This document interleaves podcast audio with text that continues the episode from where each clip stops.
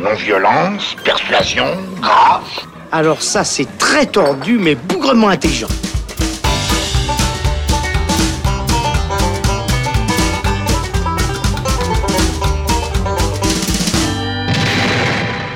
Salut les cinéphiles, bonjour ou bonsoir à tous, c'est Alex. Je suis très heureux de vous accueillir dans ce nouvel épisode de Flashback, le format long du Saloon qui revient sur une saga culte qui fait à nouveau l'actualité. Après l'épisode sur Rambo qui nous a permis de crier notre amour pour Sylvester Stallone, on va à nouveau faire les beaux yeux aux gros muscles et aux gros flingues, mais cette fois-ci à ceux d'Arnold Schwarzenegger qui réendosse en ce moment au cinéma dans Terminator Dark Fate son personnage de robot futuriste qui voyage dans le temps pour tuer ou pour protéger Sarah Connor. Forcément, on va louer un culte à Schwartzy, mais aussi au réalisateur James Cameron, qui est à l'origine de cette saga de science-fiction culte débutée en 1984 et qui a profondément marqué le cinéma et la pop culture. Dans cet épisode, on ne vous parlera pas de Terminator Dark Fate, sixième film consacré aux robots destructeurs, simplement car un débat du Saloon lui sera consacré lundi prochain. Non, dans ce flashback, on va revenir sur l'origine de ce projet dément qu'est Terminator. On va essayer de comprendre en quoi il est devenu un objet de cinéma aussi important et pourquoi, comme beaucoup de sagas initiées dans les années 80, ces suites n'ont pas toutes été à la hauteur des espérances. Pour ce faire, on va revenir en détail sur les cinq premiers films de la saga avec mes amis de la critique, Thomas Gerber. Salut Thomas. Salut. Alors, euh, pour le flashback de Rambo, tu nous disais que tu faisais une infidélité à Schwarzy euh, en parlant de Stallone. Là, c'est bon, t'es dans ton élément. Là. Ah oui. Ouais. Je, suis, je, je suis dans l'eau comme un poisson. Très bien. Et euh, la guerrière tueuse de robots, Charlotte Klinke. Salut Charlotte. Thibaut Ducret qui rêve toujours de voyager dans le temps. Lui aussi. Absolument. Très bien. Alors si vous êtes prêts les amis, on sort le fusil à pompe, le cuir, la moto et c'est parti. T'aimes bien les omelettes? Tiens, je te casse les œufs. L'histoire de Terminator débute en 1984. Le réalisateur américain James Cameron n'a pas encore fait Titanic et Avatar, mais signe là son premier grand film et son premier carton. À l'époque, il était responsable d'effets spéciaux ou directeur artistique et n'avait signé qu'un court métrage, Xenogenesis, qui mettait déjà en scène un héros mi-homme, mi-machine, et un long métrage d'horreur, Piranha 2.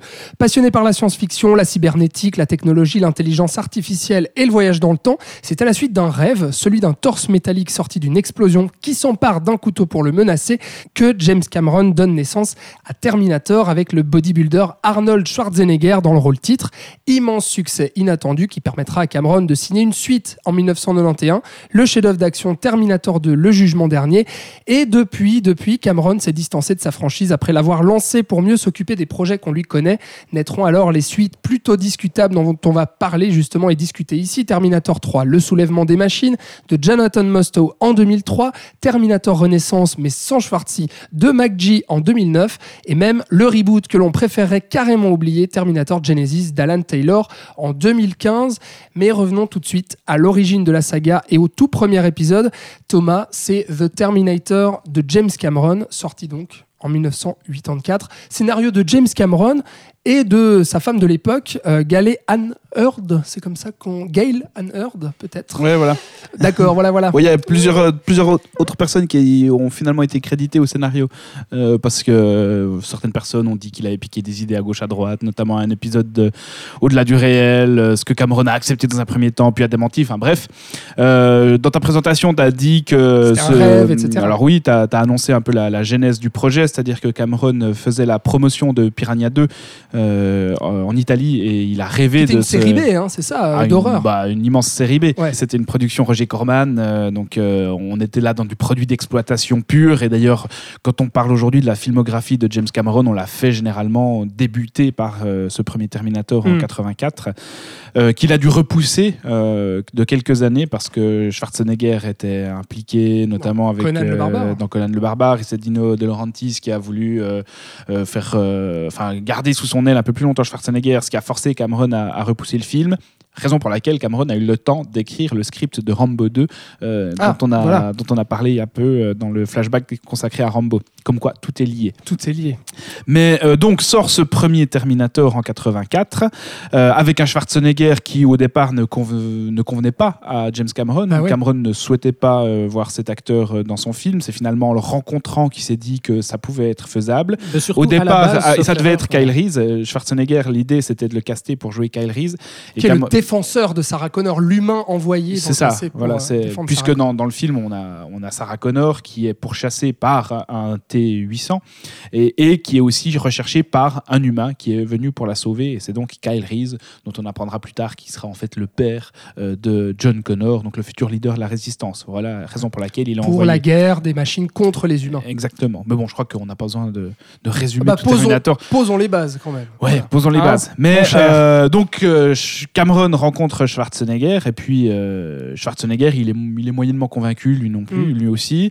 Moi, j'ai pas entendu ça. Au contraire, il avait eu le script euh, bien avant que- qu'il rencontre Cameron et lui, il était hyper emballé par Non. le projet. Non, Schwarzenegger. non, je crois pas. Je- dans sa Ah, ça y est. dans sa biographie, On a dans, des versions dans contradictoires, sa mettez-vous biographie d'accord, les amis. euh, intitulée Total Recall que je me suis quand même tapé de A à Z. Alors que fan, on l'a dit. hein. alors, alors que c'est du pur Schwarzenegger, du genre, euh, ouais, si vous voulez y arriver, vous pouvez, il suffit de fournir les efforts. Et de faire euh, gonfler les muscles, et et c'est bien. l'American. Way of Life, Mm. quoi. Et euh, il disait au contraire que le film le motivait pas du tout. Et quand il retournait sur le plateau de, de je ne sais plus quel film, il gardait les chaussures de, de- de- du rôle de Terminator. Et quelqu'un lui disait Mais c'est quoi ces chaussures? Puis il disait Ah, C'est pour un film de merde que je suis en train de faire. mais, mais comme le film était un film à tout petit budget en Bah fait, ouais. pour l'époque, il 6 disait, millions, il hein. disait Au pire, ça passe inaperçu. Personne ne saura que j'ai joué dans ce film de merde. Ouais.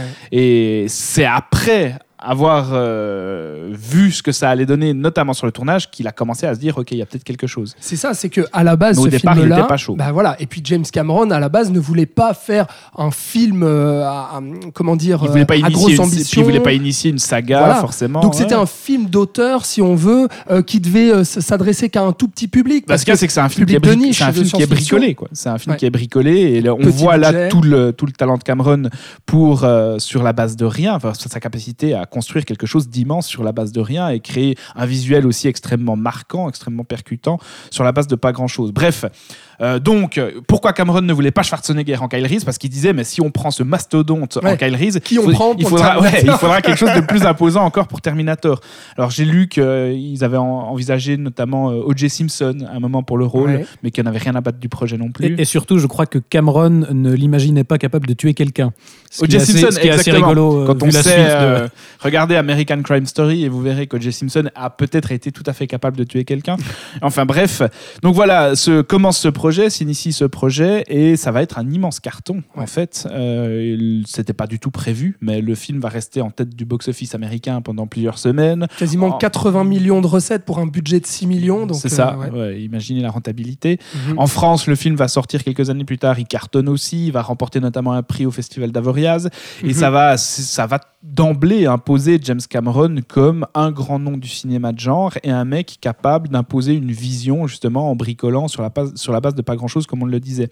Donc, ce que ça raconte en gros, bah, c'est ça. C'est deux personnes sont envoyées du futur parce qu'on comprend que dans le futur, les machines vont se soulever contre l'humanité et il faut donc tuer euh, la mère de celle qui va donner naissance justement à John Connor, qui sera le, le futur euh, leader de la résistance humaine contre les machines. Donc sont envoyés un méchant robot pour euh, la pourchasser et la tuer et un humain pour la sauver. Et moi, pourquoi est-ce que je considère ce film comme étant à- à- en tout point magistral et comme étant surtout le meilleur de la saga? Parce que tu disais Ah. dans ton introduction qu'il va ensuite donner lieu au chef-d'œuvre, Ah bah la pour suite moi, oui. euh, le- le Terminator 2. Alors pour moi, Terminator 1 est, est nettement supérieur au, deuxième, même si j'aime beaucoup le deuxième, mais parce qu'on a vraiment ici une, une vision extrêmement noire de la science-fiction. C'est rare de voir un film de science-fiction aussi, euh, aussi noir, aussi crade, aussi sombre dans son imagerie Mm. et dans ce que ça raconte aussi. C'est extrêmement violent. Et Schwarzenegger s'impose comme une figure extrêmement menaçante d'emblée. L'espoir occupe très peu de place dans le film. Il y a un ton désespéré, déprimé tout au long du film. Et surtout, il y a une radicalité de l'approche de la SF adulte, vraiment, qu'on aura. Qu'on retrouvera en fait jamais dans la franchise parce Mm. que bon on en parlera plus tard mais on va avoir avec Terminator 2 une suite beaucoup plus décomplexée euh, beaucoup plus popcorn Bah ouais, plus grand public. extrêmement clairement. maîtrisé aussi, Mhm. où là, cette fois, le budget va abonder et puis il va pouvoir se ça. lâcher, Cameron. Mais là où Terminator 1 est, euh, est une petite perle, c'est qu'il y a de l'inventivité dans la mise en scène, c'est qu'on voit qu'en fait, comme il y a peu de moyens dans la réalisation, enfin dans, dans tout ce qui peut entourer le film, tout repose sur la maîtrise de la caméra de Cameron et il arrive à faire des merveilles. Bah, dans le concept même, je trouve ça très malin parce que finalement, c'est un film de science-fiction où on voit 10 minutes d'images du futur et où tout le reste du film se passe euh, dans le présent. En fait, on Mm. ramène littéralement, c'est ça le concept de Terminator, on ramène le futur dans le présent. Donc c'est Et on voit effectivement quelques visions extrêmement nihilistes d'un futur où très le, ciel, où le ciel est noir et où on a quelques robots qui tirent des lasers sur des, des humains. Et le, le- le vrai concept du film, et puis qui a fait aussi euh, son originalité et son succès, je pense, c'est ce concept du voyage dans le temps. C'est-à-dire que vraiment tout part de, de ça, tout l'intérêt du film, en fait, part de, de cette idée-là. De cet argument-là. C'est ça. ouais. Alors oui, et d'ailleurs c'est là où pour moi on aurait totalement pu s'arrêter à ce premier film, c'est qu'ensuite parce qu'on va en faire plus tard, ce- cette histoire de voyage dans le temps de Terminator, ça va être une des gestions les plus flinguées Ah bah du voyage dans le temps de toute l'histoire de la science-fiction. C'est-à-dire que c'est absolument pas À partir de l'épisode 3, enfin, ça part en cacahuète, alors que le premier reste tout à fait cohérent par rapport à ce qu'il présente. Mm. Une autre grande force du film, il y en a énormément, mais c'est aussi d'utiliser Schwarzenegger comme une figure euh, négative, comme un ennemi, comme Ouais. un hostile, Mhm. euh, qu'il incarne à la perfection d'ailleurs. hein. Alors Il- qu'il venait d'incarner le héros Dans Conan. en Conan. ouais. Ah ouais, donc il, il se destine plutôt à une carrière de, de, de good guy. Et, là, ben, il enchaîne directement avec un personnage extrêmement noir, extrêmement violent. Et une autre immense force encore du film, ben, c'est la place qu'il offre à Linda Hamilton, Ah, à cette Sarah héroïne. Connor. ouais. Et euh, pour moi, c'est euh, Sarah Connor, une des figures féminines les plus fortes, évidemment avec Helen Ripley, du cinéma d'action américain, où on a vraiment pas, c'est- pas une motivation politique du film, mais on a un parcours euh, d'un personnage féminin qui évolue et qui va jusqu'à l'auto-affirmation, jusqu'à la capacité de prendre son destin en main, jusqu'à la capacité de tenir tête à une menace extrêmement puissante et masculine. Et sans du tout être un film motivé par un, un concept féministe, eh ben on a en fait une proposition. Mm. euh, si elle n'est pas féminine, elle est en tout cas égalitaire, ou en tout cas elle est largement au-dessus de toutes les, les, les conneries qu'on nous sert aujourd'hui estampillées féminisme. Parce qu'on a aussi, avec le, le chemin de cette guerrière, justement, de cette héroïne, le fait qu'à la base, on envoie un humain pour la protéger, alors que finalement, tout son parcours dans ce film-là, ça va, ça va être qu'elle va petit à petit se détacher de cette protection masculine et faire qu'elle va pas en avoir besoin à la fin et qu'elle va pouvoir justement se, défendre aussi par elle-même. C'est tout le propos de, de ce film-là. Charlotte, je voulais t'entendre sur euh, The Terminator. Toi, que penses-tu de ce premier épisode? Euh, moi, je rejoins, euh, je, je vous rejoins. Je trouve que c'est un, enfin, il est, que c'est un très bon film, un très bon film de science-fiction qui réinvente certains codes tout en, en usant de, de certaines tentatives, enfin, de d'autres genres comme le slasher par exemple. Mhm. Je trouve qu'on retrouve cette idée de la final girl, du, du, du- de la traque, du, de, des armes, du repère. Euh, là où, là où, mais là encore, où on utilise les, des codes du slasher, là où dans le slasher, la femme reste vierge et pure, et c'est pour ça qu'elle est traquée et qu'elle ne meurt pas. Euh, là, c'est une, femme impure, elle a eu un rapport sexuel, n'empêche, elle reste la traque.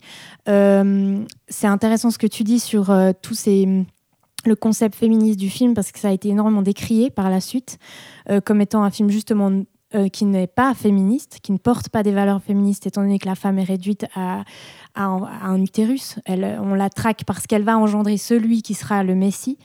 Euh, mais, je, vous rejoins sur, euh, sur cette lecture qui est plutôt féministe, parce que pour moi, euh, le Terminator 1 va de pair avec le Terminator 2. C'est une femme qui, comme vous l'avez dit, va prendre son destin en main, va se s'élever contre les machines, va refuser aussi son destin. Elle n'est pas dans quelque chose de fataliste.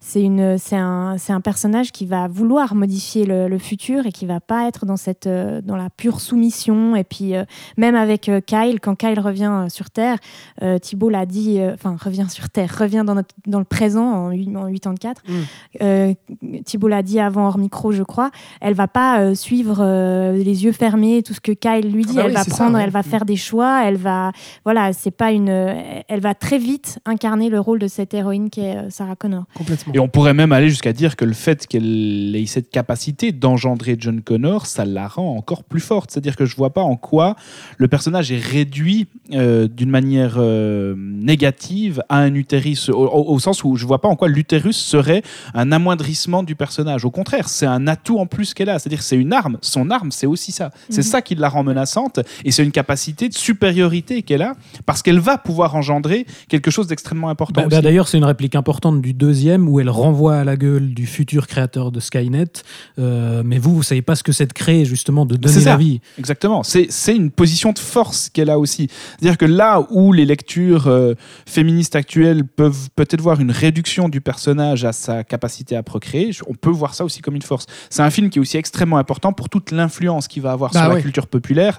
Ne serait-ce que, je sais pas, on, prend- on peut prendre des exemples tout bêtes, mais la boîte de nuit euh, qui, qui, qui donne lieu à une scène mythique du film qui s'appelle La Tech Noire, Mhm. qui va aussi influencer tous les mouvements musicaux qu'on connaît encore aujourd'hui de la New Retro Wave qui se revendiquent de cette imagerie des années 80, Bien sûr. qui vont même jusqu'à intituler des morceaux de leurs albums tech noir, etc. Donc, on a vraiment, je pense, le maître étalon de la science-fiction dark, euh, sombre, qui va influencer toutes les décennies qui vont suivre. et qui va en faire l'un des classiques justement du cinéma d'action et d'anticipation euh, des années 80. Mais il y a aussi une dernière chose sur ce Terminator euh, premier du nom. Il y a aussi l'imagerie très forte qui est posée dès le début et qui finalement euh, sera reprise dans tous les films, singée même parfois, et reprise sans talent, mais qui fait qu'on a du mal à se détacher d'icônes assez fortes. On a cette bulle dans laquelle apparaissent les, les, les Terminators quand ils arrivent dans le voyage dans le temps, les éclairs, les corps nus, euh, le fait que le blouson en cuir, le blouson en les lunettes de soleil, les lunettes de soleil, le fusil à pompe, le, le métal, les, les et comment le dire, principe même de la le poursuite visage aussi. aussi, euh, défiguré euh, la- et les courses poursuites. Donc c'est tout ça qui est, qui est posé, les bases sont posées dans ce premier Terminator là-dessus. Euh, non, je dis oui, les, ba- les bases sont posées, mais euh, en fait, je suis désolée, c'est que j'essaye de, revenir sur quelque chose dont vous aviez parlé avant, qui est. euh, qui est, tu voulais pas euh, du tout réagir là-dessus, mais tu voulais. Ok, Oh, bah alors retourne en arrière, comme un Terminator. L'esthétisation de la science-fiction et de cette, nou- de cette nouvelle approche, elle est, au li- elle est aussi liée au fait que même, je trouve, le, le retour du- dans le temps, l'idée de revenir dans le temps s'inscrit dans une époque où en Amérique, on aurait parfois aussi envie de remonter dans le temps pour modifier le cours du passé. Mm. Et, euh, et on a ça, je trouve, qui est très, euh, enfin, qui est très présent dans cet euh, premier épisode. C'est on, on, on va vers une destruction totale du monde euh, qui est engendrée par une perte de maîtrise de nos armes, en l'occurrence nucléaire. On n'est pas encore à la fin de la guerre froide. Euh, on est dans un rapport hyper tendu qui euh, atteint son, sa culminance en, en 86, euh, URSS Amérique. Ce film est- survient juste avant. Donc on a ce climat hyper tendu et le monde le ressent. Les armes, effectivement, sont pointées à la fois vers l'Europe, à la fois par les États-Unis. Si quelque chose disjoncte, si les machines éventuellement pre- prenaient le pouvoir sur les humains, le monde serait détruit. Mhm. C'est une réalité qui fait partie euh, de, de, de, cette, de ce rapport à la science-fiction, à Tout ce à film fait. de science-fiction. Et c'est là aussi où il est euh, important de, dans, le, dans, le, dans l'époque, Mm. c'est qu'il c'est qu'il euh, c'est qu'il il est politisé sans, sans, le, sans le surligner. Oui, tout à fait. Et du coup, ce qui donnera donc son importance après par la suite et euh, gros succès, on l'a dit, commercial, gros succès surprise commercial et succès critique qui feront qu'ensuite euh, James Cameron pourra donner suite à ce Terminator. En fait, c'est pour, juste pour terminer Oui. sur ce que ah Charles oui, d'accord. Donc on reste c'est- encore sur le 1, bah très oui, bah, c'est le meilleur film de tous ceux dont on va parler, donc autant, autant prendre notre temps. C'est un des premiers grands films qui a un immense succès sur, sur la peur de la singularité technologique, en fait. Il y a aussi ça, c'est la peur de la machine qui devient tellement intelligente qu'elle en vient à pouvoir créer elle-même des machines que les hommes ne pourraient pas créer et qui se rendraient compte, les machines, donc, que l'humanité est en fait une menace pour la planète et qu'il vaudrait mieux les éliminer. Mais on avait ça aussi. Alors peut-être que je je, je suis pas, mais c'est dans la- le même esprit. Il y a aussi un peu cette notion dans Blade Runner où on a une, des machines qui sont parmi ou des ou des êtres c'est moins thématisé. Qui deviennent indépendants, tu veux Ouais, dire qui sont indépendants et puis qui, pour, qui dont on. Qui se considère comme étant supérieur à l'humain. Ouais. Ouais, le Nexus 6 euh, se dit être complètement supérieur Mais à on l'humain. est clairement dans ces années-là où tout d'un coup on se rend compte que la technologie fait, commence à faire partie intégrante de, de nos vies. Sauf que Terminator va plus loin euh, en, en- en imaginant un renversement global. Mhm. C'est-à-dire que là où Blade Runner ne va pas du tout imaginer un renversement de société où les machines deviennent euh, une menace globale pouvoir, pour ouais. l'humanité, Ouais, ouais. euh, on, a, on a un mélange des deux espèces, alors ça. que dans Terminator, c'est vraiment radical. cette Hmm. menace qui est d'abord nucléaire dans les deux premiers, voire dans le troisième, vu que ça reprend un peu l'idée, la narration des deux premiers, va se transformer. On va le voir Hmm. après, je trouve. Mais cette menace cette, cette, euh, va, se, va se transformer vers quelque chose de beaucoup plus numérique. Est-ce qu'on peut passer au deuxième, les amis? C'est bon, j'ai ton autorisation, Thomas? Bah oui, moi je vais m'en aller du coup. c'est bon, t'as parlé du meilleur film euh, de la saga, c'est bon. Euh, on va voir si celui-ci n'est pas meilleur d'ailleurs. Terminator 2, le jugement dernier, arrive en 1991. Il est signé aussi James Cameron au scénario, à la réalisation et à la production cette fois. Euh, et puis là, qui change justement de genre, puisque on passe de ce film d'auteur de science-fiction qui était censé être un petit film à petit budget de niche à un gros budget, 102 millions de dollars, qui était à l'époque le film le plus cher de l'histoire au moment de sa production, et là qui devient du coup un film d'action à course-poursuite euh, destiné typiquement au grand public, avec cette icône de Schwarzenegger qui devient ici le good guy. On va savoir pourquoi. Euh, et puis, euh, on utilise l'humour, etc. Donc, on a le film popcorn par excellence au début des années 90. C'est euh, c'est toi, Charlotte, qui va nous parler de, de ce Terminator 2. Oui, alors ça va être difficile de venir après Thomas qui a si bien posé les bases du premier. Ça, ça se complimente parmi, là, ça y est.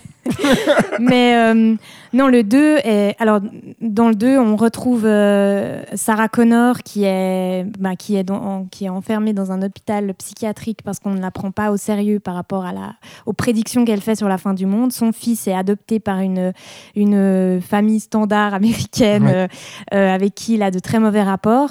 Et puis, euh, va, euh, va à nouveau être envoyé dans ce présent-là. Donc euh, environ 13 ans, euh, 13, 13 ans, ou non un peu plus, je pense 14 ans euh, après le premier, euh, va être envoyé un nouveau Terminator pour le détruire. Mais avec cela, la résistance envoie très peu de temps après euh, un, un Terminator good guy, comme tu l'as dit, Schwarzenegger, pour protéger ce John Connor qui, Voilà. qui, qui est traqué Et qui deviendra, donc on l'a dit, le chef de la résistance. et qui deviendra euh, la chef de la- le chef de la résistance. Euh, tu as On- on en- oui, je voulais juste dire que le good guy, ça reste le T800 qu'on avait vu dans le premier film, donc euh, Schwarzenegger, mais c'est le T800, alors que la menace, c'est le, le T1000, donc un robot Voilà. avancé euh, qui, euh, un qui- métal liquide. Voilà, le métal premier liquide. euh, robot à métal liquide qui apparaît dans la franchise. Mais là où. euh, Et juste par rapport à ça, James Cameron avait déclaré euh, avoir eu déjà cette idée du Terminator en métal Oui, pour le premier film. avait Simplement que le les moyens, Ouais. euh, Pas le budget. et que le- les mêmes, non seulement le budget du film, mais que les- les- les- la technologie Ouais. actuelle à l'époque ne lui permettait pas de, de donner corps à cette idée-là.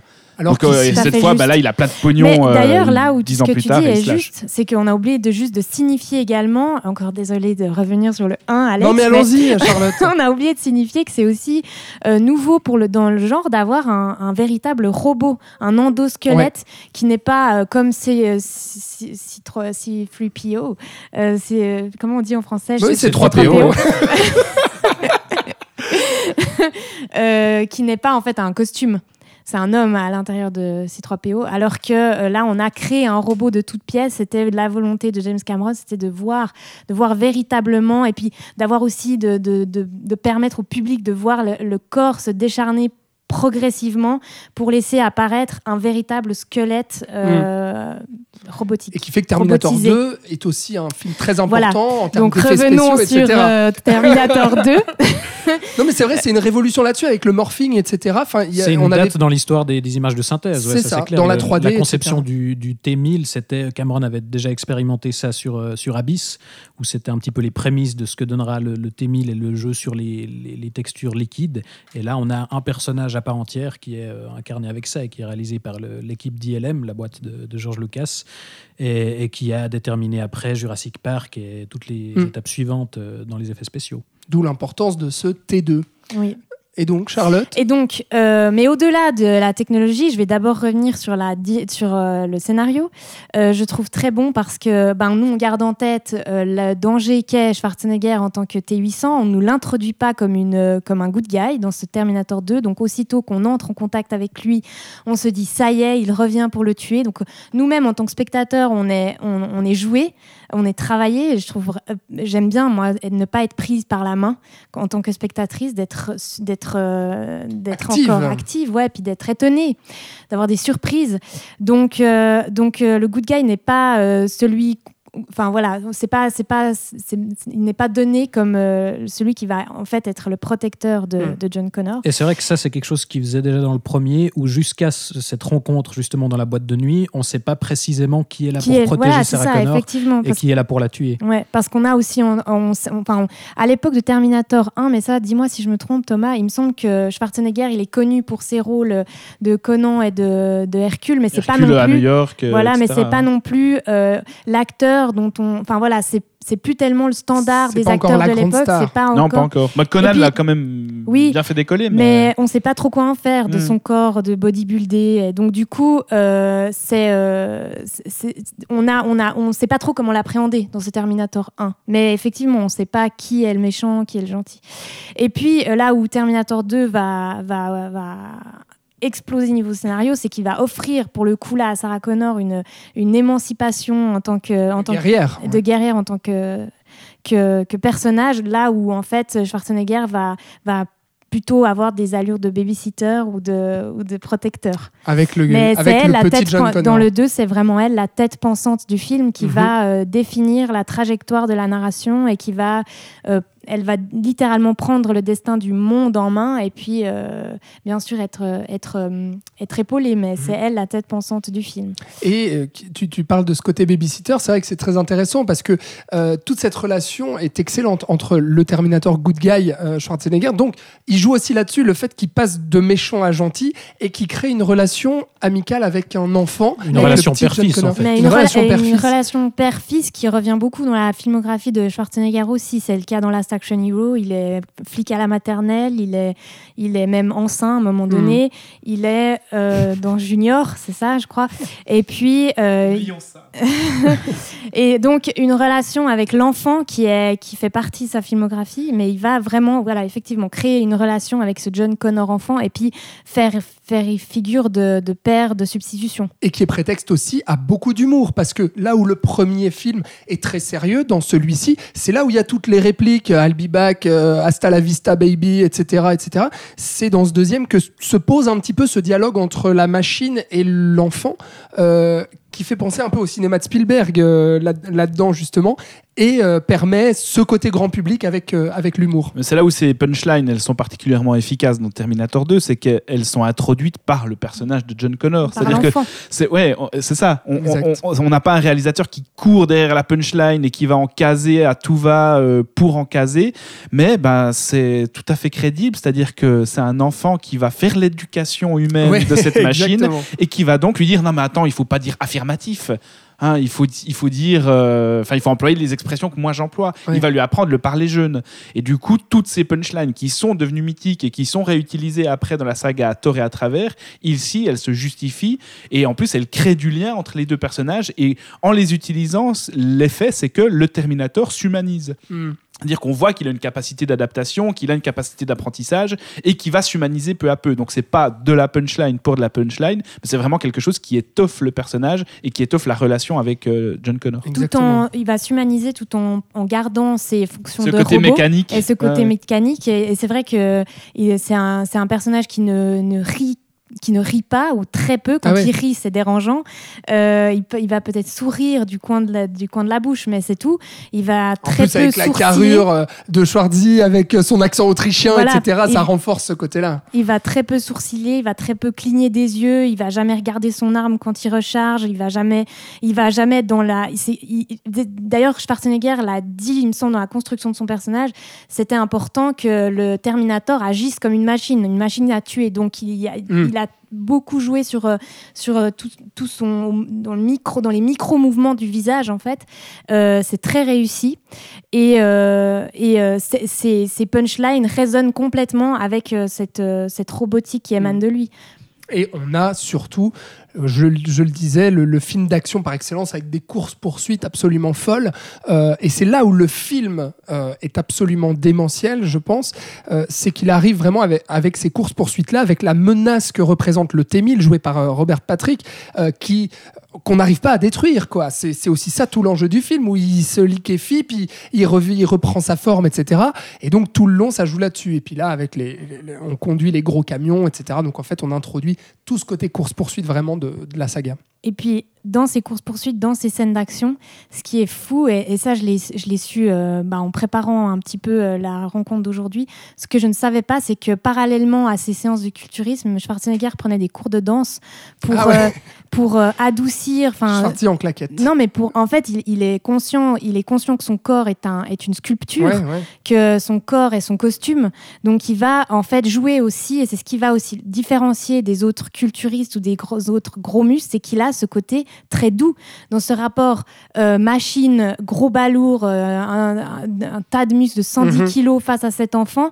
euh, il va réussir à avoir, un- à avoir une attitude, et des démarches très douces et très fluides, quelque chose de, de total, de moins balourd en fait Mhm. que certains, comme Rambo peut-être. c'est vrai Et donc, et, et donc c'est, c'est, c'est- voilà, il va travailler son, son aura en fait. Mm. Thibaut Bah écoute, effectivement, moi je, je, je, je trouve que c'est en- encore aujourd'hui euh, un des plus grands films d'action de, de tous les temps. Ce que je trouve fascinant, c'est que c'est l'exemple type de, de la suite surenchère, mais réussie. C'est-à-dire qu'on reprend exactement la même structure que le premier. Euh, Il y a les mêmes séquences clés de poursuite en voiture, de fusillade. Dans le premier, c'était dans un, dans un poste de police. Là, c'est dans un laboratoire. Et d'un final dans une usine. Enfin, on retrouve vraiment tous les mêmes passages clés. Et le triple final à Cameron, qui était déjà aussi dans le premier. Et Absolument. le ouais. triple climax. Voilà, exactement. Et, et simplement, on gonfle tout et, et on arrive vraiment. euh, on, on fait pas que se répéter aussi. Comme on l'a dit, on échange les rôles de, de Schwarzenegger. On, on, on- on- on- on leur oppose un, un ennemi augmenté. Et là, moi, la grande réussite de ce film aussi, et c'est ce qui pour moi condamne un petit peu toutes les suites qui suivent, c'est qu'on a l'ennemi ultime. Enfin, comment ouais. faire un Terminator plus, fort après ça? Il a fait de métal liquide, il se faufile partout, il se, il se dissimule, il se déguise en, en qui il veut. il se recompose Et- avec ce personnage, on pose vraiment ouais, un, un- un personnage euh, fascinant. Mm. Et donc, ouais, je, je pense qu'avec ce. Moi, c'est pour ça que je serais, j'aurais été très curieux de voir ce que Cameron lui-même aurait fait s'il avait continué la saga, parce que je je, je vois pas ce qu'on aurait pu faire après ce film-là qui aurait surpassé euh, tout ça. Donc meilleur que le premier ou pas? Thomas disait le premier c'est le, le chef-d'œuvre de la saga. Mais pour vous, euh, Charlotte Thibault, euh, meilleur que le premier, ce deuxième? C'est différent en tout cas, c'est un genre différent. Non, si je devais les, si je devais les, Les hiérarchiser, les hiérarchiser, euh, le premier viendrait en tête de liste aussi. Après, je vois vraiment le premier et le deuxième comme une seule entité. Mm. Pour moi, c'est difficile de les Il y a une cohérence. Voilà, totale entre les deux totale, films, ouais. c'est clair. Donc Mm. c'est difficile pour moi de les. Mais dans la mise en scène, j'aime beaucoup. C'est comme le comme Rambo. J'aime beaucoup ses premiers films ou Mm. comme Rocky, où on a des réalisateurs brute, qui- quoi. Ouais, on a des forces brutes et puis on va très peu de budget, ce qui pousse à la créativité. Bon là, Et donc ouais. Dans le Ah oui, premier, pardon, premier film, pardon, Ouais, ouais. excuse-moi. dans le premier. Mm. Donc euh, j'aime beaucoup ces premiers films en fait. Et Thibault Thibault là-dessus. Oui, bah, enfin, pareil. C'est je, je pense anecdotique, que. hein, non. mais. euh, Non, oui, On, on a bien compris, peu- tu cherches du soutien 2, pour. Oui, quel- je cherche. que quelqu'un t'épaule en Voilà. disant le Non, 2 non, mais est je- meilleur que le. Bah je, oui. je pense que dans l'absolu, Ça fait plus boum boum. le, le premier voilà, film, hasta la vista, euh, moi j'adore. si je peux en placer une, Mais oui, vas-y Thibault. le premier film a, a sans doute plus de mérite dans tout ce qu'il arrive à placer, euh, que ce soit par rapport à, ses- à son budget, euh, ses moyens, et, et- et par rapport à d'où sort Cameron. Enfin voilà, il, il arrive à tout d'un coup poser, paf, un, un univers extrêmement cohérent, euh, une aventure extrêmement efficace et tout ça. Le deuxième a déjà ces bases-là, mais il les exploite euh, au maximum. Et, et voilà, effectivement, les deux sont des chefs-d'œuvre. Et il parvient quand même, après euh, cette menace représentée par Schwarzenegger dans le premier film, à proposer un antagoniste tout à fait crédible aussi. C'est-à-dire que même si Robert Patrick, il n'est pas aussi imposant que Schwarzenegger, Mais il bah, court sa, très vite. Sa carrure se fond, bah, c'est ça. Sa carrure correspond tout à fait au type de Ouais, menace, beaucoup plus fluide, insaisissable qu'elle aussi, T-1000. Et je trouve que Robert Patrick est parfait dans le rôle. Excellent, excellent. Euh, donc, euh, on, a- on l'a dit, 102 millions de, budget, film le plus cher de l'histoire à ce moment-là, et euh, recettes énormes. Donc là, gros, gros succès commercial. 520 millions de recettes à travers le monde. Gros succès critique aussi. Avant de passer au troisième Terminator, parce que ça va commencer à se gâter, je vous préviens. Après, après le 2, comment faire mieux? Bah, C'est pas possible. Et puis, ça va être la dégringolade euh, jusqu'à jusqu'à la fin. La version 3D de 2017 de Terminator 2, est-ce que quelqu'un l'a vu et veut dire Moi j'ai vu mieux que ça. Moi j'ai vu mieux Oula. que ça. J'ai vu le premier Non, Terminator, non. monsieur. Bah oui, j'ai- j'ai vu- j'ai- alors déjà, non, j'ai surtout vu euh, l'attraction au studio Universal de Los Angeles, Terminator Wow. 2 3D. Qui, est- qui a été euh, produite en 1996, je crois, et qui tenait vraiment au- à cœur à- pour Cameron. C'est-à-dire qu'il souhaitait vraiment concrétiser ce projet de film en 2D déjà à l'époque, avec en plus l'intervention d'acteurs, c'est-à-dire que vous aviez des mecs qui sortaient, qui jouaient sur scène le rôle de, du T-1000, etc. Donc euh, c'est une attraction qui a duré plus de 10 ans, je crois, même plus de 20 ans au studio Universal, qui a fait un immense carton aussi, et qui a déjà, euh, d'une certaine manière, exprimé le souhait de Cameron de faire quelque chose avec la 3D. C'est la première incursion, si je dis pas de conneries, euh, de la 3D dans la cinématographie de Cameron. Mm. Mais donc euh, oui, il y a cette attraction qui est maintenant fermée, qui n'est plus visible, mais qui a été pendant près de 20 ans visible euh, dans les studios Universal, qui était aussi- aussi déjà assez impressionnante. Mm. Et, Oui. et je crois même que le, je sais plus si c'est le logo THX ou Dolby, mais qui a pendant un bon moment épousé la forme fluide du T1000 aussi. Euh, je sais plus quel est le logo de, de- de- d'effets spéciaux ou d'effets sonores qui a qui est Je crois carrément que c'est Dolby. c'est Ouais. Dolby, hein, je Ouais, crois, je qui est carrément allé jusqu'à reproduire ben, le, le visuel du, du T1000. Et on voit vraiment que dès Terminator 2, ou en tout cas déjà à partir de Ouais. Terminator 2, le cinéma de James Cameron est devenu une sorte de repère technique. Mhm. Est- C'est ce qu'il a fait ensuite, euh, bah, dernièrement avec, enfin dernièrement, le, le dernier en date c'est Avatar, mais Mhm. où il y a vraiment cette volonté de James Cameron de toujours aller un peu plus loin dans que ce soit les formats du son, les formats visuels, la 2D, la 3D. Donc euh, il y, a, il y a cette technologie qui accompagne la filmographie de Cameron depuis longtemps. Et viendra donc ensuite le Terminator 3. Alors Cameron voulait faire une suite à Terminator 2, même peut-être euh, des suites, mais finalement il sera euh, écarté de, cette franchise. Terminator 3, le soulèvement des machines arrivera qu'en 2003. Il sera réalisé par Jonathan Mostow. Euh, Cameron donc n'y sera plus. Pourquoi Euh, Thibaut va nous l'expliquer mieux que moi, mais en gros il y a un gros problème avec les droits de la franchise qui vont passer de main en main. Il y a une société euh, Carolco Pictures qui va faire faillite, qui était détentrice des droits de Terminator, ce qui va remettre en question toute la production de cette franchise et donc des suites euh, qui étaient euh, en projet. Absolument. En fait, la, la Carolco, qui est gérée par les fameux euh, Andrew Vajna et, et Mario Cassar, euh, elle rachète les droits de Terminator après le premier pour faire le deuxième. C'est pour ça que le deuxième arrive aussi euh, longtemps après, parce que déjà là, les, les droits, c'était une affaire compliquée. Et, et, euh, elle fait faillite quelques années après euh, Terminator 2, cette, cette société Carolco, à cause du pirate de Polanski, sauf erreur, Ah. qui est un énorme four. Et du coup, bah, ils perdent les droits. Alors, Cameron essaye de relancer le projet d'un Terminator 3 de son côté avec la Fox, mais comme il se frite avec la, la Fox sur Titanic, et ben, ça ne se passe pas non plus comme prévu. Finalement, Mario Cassar et Andrew Vajna reviennent dans le coup et rachètent les droits euh, à travers une nouvelle société, parce qu'ils n'ont pas lâché l'affaire. Et donc, ils lancent euh, ce Terminator 3 qui arrive finalement en 2003 sur les écrans. Et alors Euh, tenez-vous parce Cameron. que j'allais dire les, les- les problèmes de, de- de production, de droits, etc. Ça c'est vraiment à chaque film. Ah, là, c'est que le début, ouais. C'est parti. Donc Terminator 3 en 2003. Terminator 3, on y arrive en 2003, donc sans Cameron qui n'est plus du tout hein, impliqué dans le projet. Euh, Rien. hein. Rien du tout, non, non. Et, et en fait, il va plus l'être jusqu'au au récent euh, Terminator Dark Fate, euh, impliqué dans, dans ces projets, Cameron. Et donc, on arrive avec euh, un film qui, qui reprend la suite euh, du deuxième euh, une petite décennie après. Donc, à la fin de Terminator 2, Sarah Connor et John Connor sont censés avoir annulé l'apocalypse, euh, puisqu'ils ont réussi à, à stopper la création de, de Skynet. Et donc, on retrouve un, un John Connor. euh, fin, fin vingtaine, début trentaine, euh, qui n'a plus sa mère avec lui, puisqu'elle est morte quelques années plus tôt d'une leucémie. Oui, c'est ça, donc, la, il est- la grosse étape. un peu Voilà, la grosse étape, c'est qu'on se débarrasse du personnage de, de Sarah Connor. Euh, pour incarner John Connor, on ne reprend pas Edward Furlong comme dans T2, puisque Edward Furlong a connu euh, quelques années un petit peu compliquées avec la drogue et avec euh, quelques procès. Ouais. Donc on va chercher euh, Nick Stoll, qui n'a pas exactement la carrure d'un d'un John Connor, mais ça, c'est un autre problème. Oui.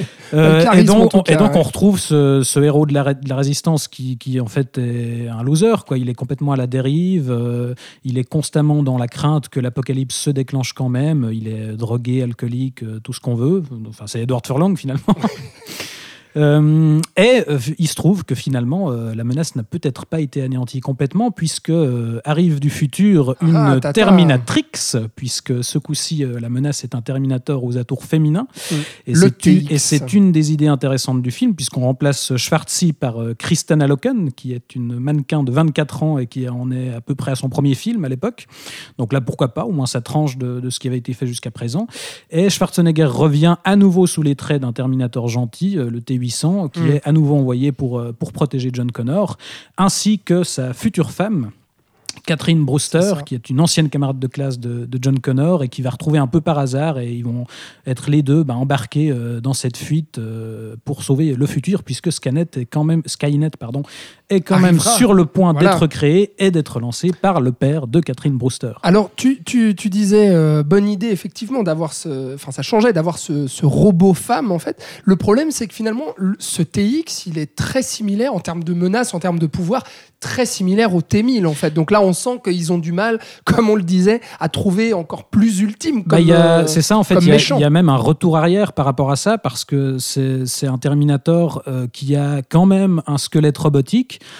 qui a euh, des contours fluides, mais du coup il peut plus, il est plus aussi euh, voilà au- aussi euh, abouti que, que l'était le, le T1000. On lui rajoute quelques fonctionnalités comme le fait qu'elle peut contrôler les appareils à distance et notamment lors d'une scène. Ah oui, ouais. Elle contrôle Schwarzenegger, elle le force à essayer de tuer John Connor, mais finalement c'est pas très bien exploité. Et c'est comme beaucoup d'idées dans le film qui sont pas, qui sont bonnes sur le papier, mais qui sont pas très bien exploitées. Le fait que ce soit une femme aussi, c'est intéressant de confronter Schwarzenegger à, à- à une, à une jeune mannequin de, de 24 Ouais. ans. L'idée Plus forte que lui, est coup. sympa, c'est ça. Sauf que en fait, euh, qu'est-ce qu'on fait du fait que c'est une femme? Ben, Principalement des blagues en fait. C'est-à-dire que quand elle arrive dans, dans, dans le passé, eh ben, elle se matérialise euh, dans une vitrine euh, avec, autour de vêtements de mannequins Oui, féminins. juste, elle voit une affiche Victoria's Secret euh, qui, qui, qui vend des soutiens-gorge, donc elle se dit ah tiens euh, c'est ça la séduction, donc elle fait gonfler ses seins. ouais. Et puis ça pourrait être intéressant sur le papier, mais ça n'a aucune importance parce que finalement elle va toujours constamment utiliser user de la force, donc il n'y a, a même pas eu un jeu sur euh, sur le, le fait que c'est une femme et qu'elle utilise cet aspect-là. Et, et- et c'est ça à peu près pour toutes les bonnes idées du film. Malheureusement, aussi l'idée que, que, que John Connor refuse finalement son, son destin parce qu'il est, voilà, on l'a dit, il est complètement à l'ouest, à, à la dérive. Et, et Oui, il il, a perdu il- sa il mère. se cache surtout. Il, il a se peur. cache, c'est ça. Plus que l'apocalypse, il a surtout peur qu'on qu'on le trouve. qu'on Oui, oui, mais il même il après, quand, Il y a ce quand, refus, euh, le, le T800 débarque et lui dit euh, tu dois survivre, tu dois être le leader de la résistance, il dit non, moi je veux pas de ça. Et, Ah, et oui, oui, c'est bien sûr, et ouais. c'est une des choses Mais quand même non, tu intéressantes. il est à la dérive, mais c'est surtout qu'il se cache. Il, il- volontairement, il, se- il, Mm. il adopte le, Oui, oui. le vaga- le vagabondage. quoi. Mm. Absolument. Mais euh, Bon, on est, on est donc, on sent qu'il n'y a plus Cameron à la barre quand même en termes de tenue du film, euh, du scénario, etc. On sent qu'on a vraiment descendu d'un sacré cran hein, au niveau de la qualité, euh, de la qualité de ce film-là. On est dans un pur film de production euh, d'action des années 2000 en fait, euh, qui justement essaie de faire suite à une franchise à succès. c'est ça, et qui va, et qui va largement pas au bout de ses possibilités, mais je tiens quand même à, à le souligner, qui reste de très bonne facture, parce que Oui, tenu, Jonathan hein. Mostow n'est pas Cameron, mais ça reste un faiseur assez efficace. Il y a des, des scènes d'action assez sympas, notamment une poursuite où la Terminatrix conduit un camion avec un treuil et défonce tout Ouais, sur son passage. c'est bien ça, ouais. Il y, a, il y a un aspect intéressant et qui est en même temps un peu la limite du film, c'est qu'il y a tout d'un coup un aspect plus parodique dans, dans, dans ce Terminator 3. Ce qui est intéressant quand, par exemple, on fait un peu du slapstick avec les Terminators et on les fait valdinguer à droite à gauche, Mm. c'est un peu plus dommageable quand on transforme Schwarzenegger en clown et qu'on lui fait dire euh, par la main Ah oui, euh, dans un supermarché. Euh, Mais au-delà de ça, euh, on arrive au moins à clôturer le film sur euh, un final euh, plutôt osé, malgré cet aspect parodique, puisque l'apocalypse a bien lieu. Et, et donc, euh, John Connor finit enfin, finalement, par, euh, par accepter son rôle. Et tout d'un coup, on a un truc assez désenchanté, assez noir, ma- malgré tout. Mm. euh, vu ce, ce final apocalyptique, ben, on, on regrette que l'entier du film Ah ouais, ne soit pas à la soit un hauteur peu du recyclage, voilà, d'un troisième volet. Mm. euh, Du recyclage de, de- de basse qualité. c'est ça. Mais je suis complètement d'accord avec toi là-dessus, sur la qualité de ce film. C'est vraiment ce, ce compte à rebours où on sent qu'il y a un côté inévitable à cet apocalypse, que ça va avoir lieu, qu'on y va, quoi. Et qu'on va mettre les pieds dedans. Il y a cette fatalité vraiment qui habite le film, qui, pour moi, euh, est la, la- la qualité première, euh, malgré bon, bah, tout le reste dont on vient de parler. J'ai l'impression d'être un petit peu euh, l'historienne de... des USA à cette table. Mais on est Tu vas revenir au premier épisode? Non, non, mais c'est pour dire qu'on est euh, maintenant en 2003. 2009, non? 2003 Ah non, 2003, le troisième, ouais. 2003 et, euh, et on est post-11 septembre, tout simplement. Euh, et donc, euh, on n'a plus la même. on, est conscient que le danger peut vraiment atteindre le sol américain. Et, donc, ce rapport à la fatalité vient de là aussi. C'est euh, accepter que le destin, voilà, le destin doit avoir lieu. Donc, comment faire face à cette, à cette menace? Et c'est assez euh, intéressant quand on constate le nombre de films qui s'est in- inspiré aussi de cette, euh, du attentat, des attentats du 11 septembre, dans l'esthétique même du film, de la fumée, de l'explosion, Mm. de la, de la destruction. Euh, moi, j'ai vraiment vu euh, ce- cette, cette fin de ce Terminator 3 avec ce prisme-là. Complètement. ouais. Tout le reste, pour moi, c'est un espèce de réchauffé du, du, du deuxième, C'est ça. avec les- un peu le même, euh, la même trame euh, narra- de narration. Ouais, le même ton aussi. Voilà. Par contre, la fin, voilà, on a cette fatalité, il n'y a plus d'espoir, l'apocalypse doit avoir lieu, donc acceptons-la. Et puis, euh, vraiment, pour moi, dans cette idée post-11 septembre. ouais. Thomas, on ne t'a pas entendu sur ce Terminator 3. Tu vas te dire comme nous, j'imagine que après, enfin parce que à l'époque, il faut le dire, le film a été quand même assez mal reçu. hein. Il y a eu vraiment une grosse déception critique, euh, publique, même si le film a marché commercialement. Euh, Voilà, la, la- la réception n'a pas été Ouais, aussi mauvaise que les suites qui viennent après. Exactement, c'est ce que j'allais dire. C'est que à cette époque-là, bon, il y avait une petite déception, etc. Mais au vu des suites qui ont suivi euh, par après, on réévalue un petit peu ce Terminator 3 et finalement, c'était Ah pas bah, si clairement, mal. c'est c'est selon moi la meilleure suite euh, de, de toutes celles qui auront été produites euh, après. Me- vous l'avez dit, Mosto est un très bon faiseur. Euh, il, la, la mise en scène, alors elle n'est pas virtuose comme chez Cameron, mais elle, a, elle, est, elle, Lisible. elle est lisible, elle est limpide. La scène avec le treuil, euh, ça, ça reprend le motif de, de la course-poursuite avec un gros camion, mais ça y ajoute quand même quelque chose. Et puis, alors moi là, je serais un peu plus sévère quand même sur le ton presque parodique qui est adopté par le film, presque d'emblée déjà, parce que là où arrive le, le, le T800, euh, c'est dans une boîte de nuit euh, où il y a des Chippendales qui se donnent en spectacle devant des femmes. Et du coup, vous avez Schwarzenegger, enfin le Terminator, qui arrive vers, euh, vers le mec qui danse, qui commence son striptease et qui lui dit Donne-moi tes habits, comme il l'a dit déjà à deux, deux reprises auparavant. Et le mec lui dit Attends, sois patient, hein, euh, ca- calme-toi, calme, calme tes ardeurs. et finalement, donc, il, ouais, et il lui prend, euh, il lui prend donc ses blousons, euh, ce- son, son pantalon en cuir, sa veste en cuir. Et au moment où il va mettre, geste aussi emblématique du Terminator, ses lunettes de soleil, bah, c'est des lunettes roses en forme d'étoile, des, lu- des lunettes de Chip and Dale. Bon, le Terminator apparemment a quand même le sens de la classe parce qu'il les enlève tout de suite et il les écrase. Mais on comprend en fait par ce geste qu'il y a déjà une approche un peu, bah voilà, méta, euh, prout-prout par rapport à ce que représente le personnage et on fait des blagues sur les topos, euh, les topoi pardon du, du personnage. Mm. Et ça, moi, ça me dérange un peu. Mais, c'est l'avantage, c'est que moi je trouve qu'il est, il est vraiment à l'extrême limite. Voilà, et il tombe il- juste pas de- du mauvais vrai. côté. C'est Oui, que oui. c'est jamais cynique ou méprisant. euh, C'est pas on, du on s'amuse avec, c'est un peu maladroit, mais, mais C'est pas du Deadpool. C'est ça, c'est Hein pas dommageable en Ouais. soi.